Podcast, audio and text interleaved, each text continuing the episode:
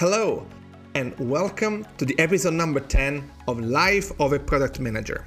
My name is Luigi Liguori, and I would like to say to you thank you because we are episode number 10, a milestone, a round number, as I like to say. And you know, despite uh, my efforts and maybe some boring things, we are still here and we are together creating this journey. And this journey is a journey that is bringing us very far with uh, sometimes very easy arguments, sometimes with uh, less easy argument. But again, thanks to the thousands of people that every week are tuning to listen to us, to basically what we are streaming on different platforms Spotify, Apple Podcasts, you name it. So after this thank you moment, it's time to, you know, give it and start to get, you know, into this episode. This week has been the first week after my holidays. You probably know I mentioned about that during the episode number nine. So out of three points, one it's about email for sure. The second things we're going to check is about the definition of time to value. And I'm going to tell you a little bit my experience this week and how you know few episodes made me think of, the importance of this um, of this uh, sentence. And last but not the least uh, the importance of being also good negotiator. Everything of course it's about my experience and on what i've done this week. Let's start immediately with the first one the email part. I think if i ask you now how many email you have to read probably in your personal email if you're organized you'll be around 100 if you're not organized like me at the moment is 3576 most most of these emails are probably around um, some newsletter or some companies trying to sell me the iphone number 20000 of my life but other are a little bit more important when it comes to the work uh, um, environment, probably when you come back from holidays, it depends how popular you are in the company, you are going to have a huge amount of email to read. In my case, I wrote down a number when I started Monday at 9 a.m. and I was at 645.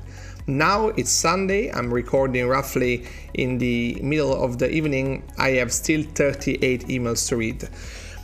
Receiving email is not a bad thing, and also going on holiday knowing that uh, you know you may receive email is not a bad is not a bad thing. But as a product manager, I think it's key trying to be organized. And here I just want to give you my tip on how you can get organized around your email. Very simple, simple, simple. What I'm saying now, I'm, uh, my Italian is kicking in.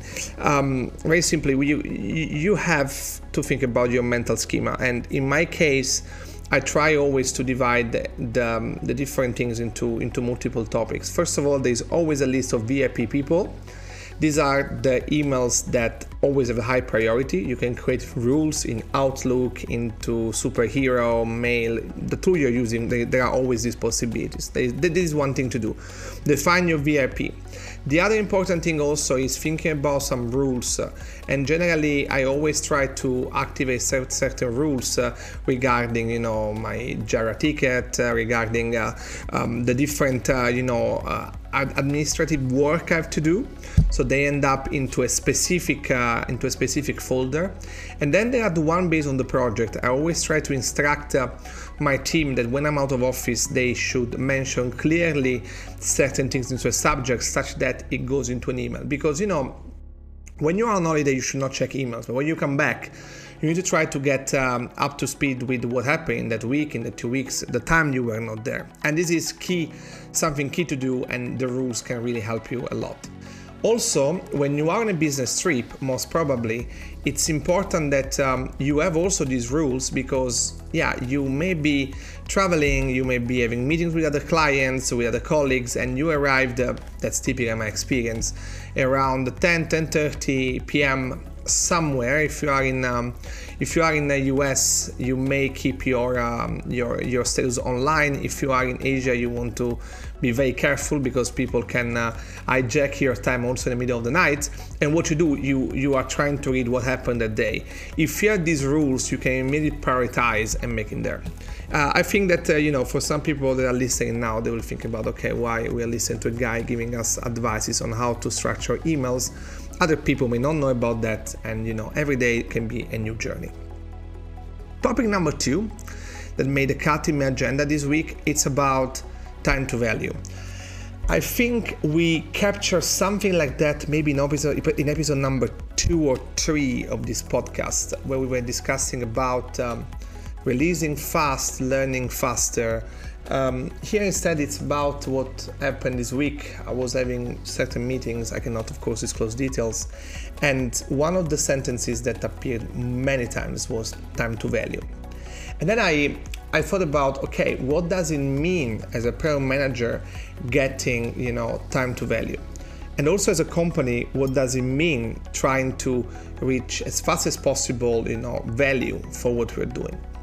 Well, for me as a product manager, I think that um, most of the of the story is around, um, like we said the other time, it's around it's around getting my idea out in the um, out in the market and out in the field and start to get the first feedback. This can be around an alpha, beta, or even a very small MVP. But it's important because in the moment you start to see the appetite, in the moment you start to propose this feature to user and user are starting to, to, to actually interact or use that feature specifically, you are going not only to learn a lot, but you are going to first of all get back your ROI. And you know, sometimes in software companies, specifically in, in companies that, that uh, tends to do hardware and software, it's very difficult looking at, at an ROI of, uh, a, of a product uh, specifically if it's a software one because you may not have subscription you may not have a paid model. So if you offer an app uh, out in the in, in the app store and the google play store for free it's very difficult understanding okay which is my roi well in this case it's when you release something to markets something there you think that you know the ROI can only be monetary. No, it's about feature can be around feature consumption, but it's key trying to get as fast as possible to extract the value of what you're doing. So do not waste too much time in meaningful, um, sorry, meaningless conversation, but try to have time spending um, spend, spend on meaningful conversation with your team. Try to cut all the fat around the feature. Try to get there as fast as possible. If you need to use a tool A or tool B, try to get fast to try what you want to do. See if it works. If it does not work, pass to the next one.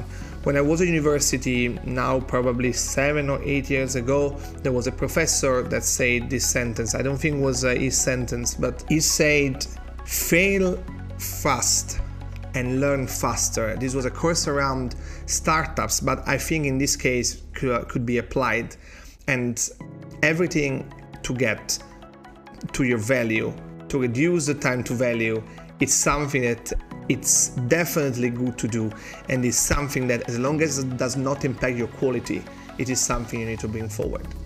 Think about that, but for me, this was um, an interesting conversation I had with uh, with some of my colleagues this uh, this, um, this, this last week, and uh, I think it's it can be very um, let's say uh, applicable also for uh, for you. The last point on my agenda, and I say this week we are a little bit short, but it's fine. It's around negotiation skills. You know, in a company, specifically if you're working in a multinational company, you may think that um, you know you as a product manager you don't need to being able to negotiate. I think that sure you may not be in the rumble, in the Royal Rumble, to, to quote wrestling terms, um, when you are with a supplier, but most probably, at least in my experience, I'm always together with my procurement team, with my, I would say, with my procurement guy. If he's listening to us, we're just seeing great, great, great guy to work with, and I'm always with him in every meeting with the with the supplier because you know there can be some technical question that the supplier may ask there may be some uh, things that i need to be aware from a business perspective but um, I think it's always, you know, um, when specifically when you are in a multinational company, sometimes people think, oh, you don't need to be in this conversation or you don't need to have any kind of negotiation skill. I have to say that despite what people are saying, because I also was reading a little bit of opinions on different blogs uh, and, and forums, I think that is completely wrong. Everyone needs have negotiation skills and everyone specifically if you are interacting with your product you need to be very close also to the negotiation part of your um, of your of your uh, tool or your service that you are trying to buy to extract value. Somehow it's connecting to the time to value but it's uh, it's another thing. And th- this week um, last week uh, i had uh, the possibility to to be in a meeting uh, around uh, the review of um, of certain contracts and uh, i have to say that i've been amazed by how you know let me let me tell you a little bit the story. We were discussing this contract, and uh, there was, of course, me, the procurement team, few few people from legal, and also um, another another person in this room.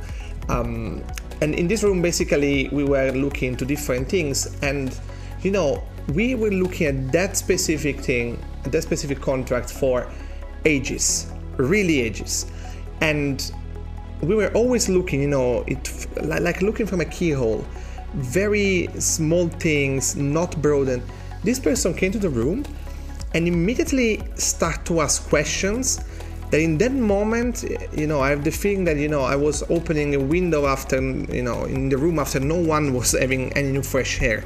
These questions were such a, a, an amount of fresh air to the room and they help us to see things from a completely different perspective and i'm quite sure that you know, this has been probably one of the best things would have happened for us. So try to, first of all, always get different opinion, but try to have people that are, you know, that have seen multiple things, specific in the negotiation part. Because of course, specifically in a big multinational company, there are people that oversees 10,000 of contract. That one are key because they know all the ins and out. But sometimes you need a certain group of people that oversees just the right amount of contract and they are able to connect the dots between this little amount to smooth uh, to simplify to make sure that you know things can be unlocked and in the end you get to your um, value faster you reduce your time to, to value and um, yeah this was for me also an interesting moment to understand also how still despite I've now six years uh, of um, of experience, how I still have to also learn more around the negotiation part, but also around uh, you know how to deal with um, with these big contracts in place. But it was such a great opportunity to be in this room to learn from uh, from the from I would say the best the, the best people I can find uh, in the company at least in my in my in my my business unit and, and see how they deal with those things. Um, and um, it was a great opportunity, and you know, it made me think, and I and I thought that it was nice to share with you my point of view. And um, I'm quite sure that uh, this uh, this contract will be definitely unlocked, and um, we are going to get fast to the um, to, to the next steps. Well, that's it this week. I kept you busy for roughly 13 minutes. Um, you are listening to Life of a Product Manager. That's episode number 10. It's also another interesting uh, moment because, uh, well, today is my sixth anniversary at Signify, formerly known as Philips Lighting. So I'm going to probably celebrate with some colleagues after work. And uh, well, as usual, if you like this episode, uh, please share with your friend. If you didn't like it, please share with your enemy. As I always say, it will work anyway. We are going to come back as usual next Monday, 7 am sharp. Ciao!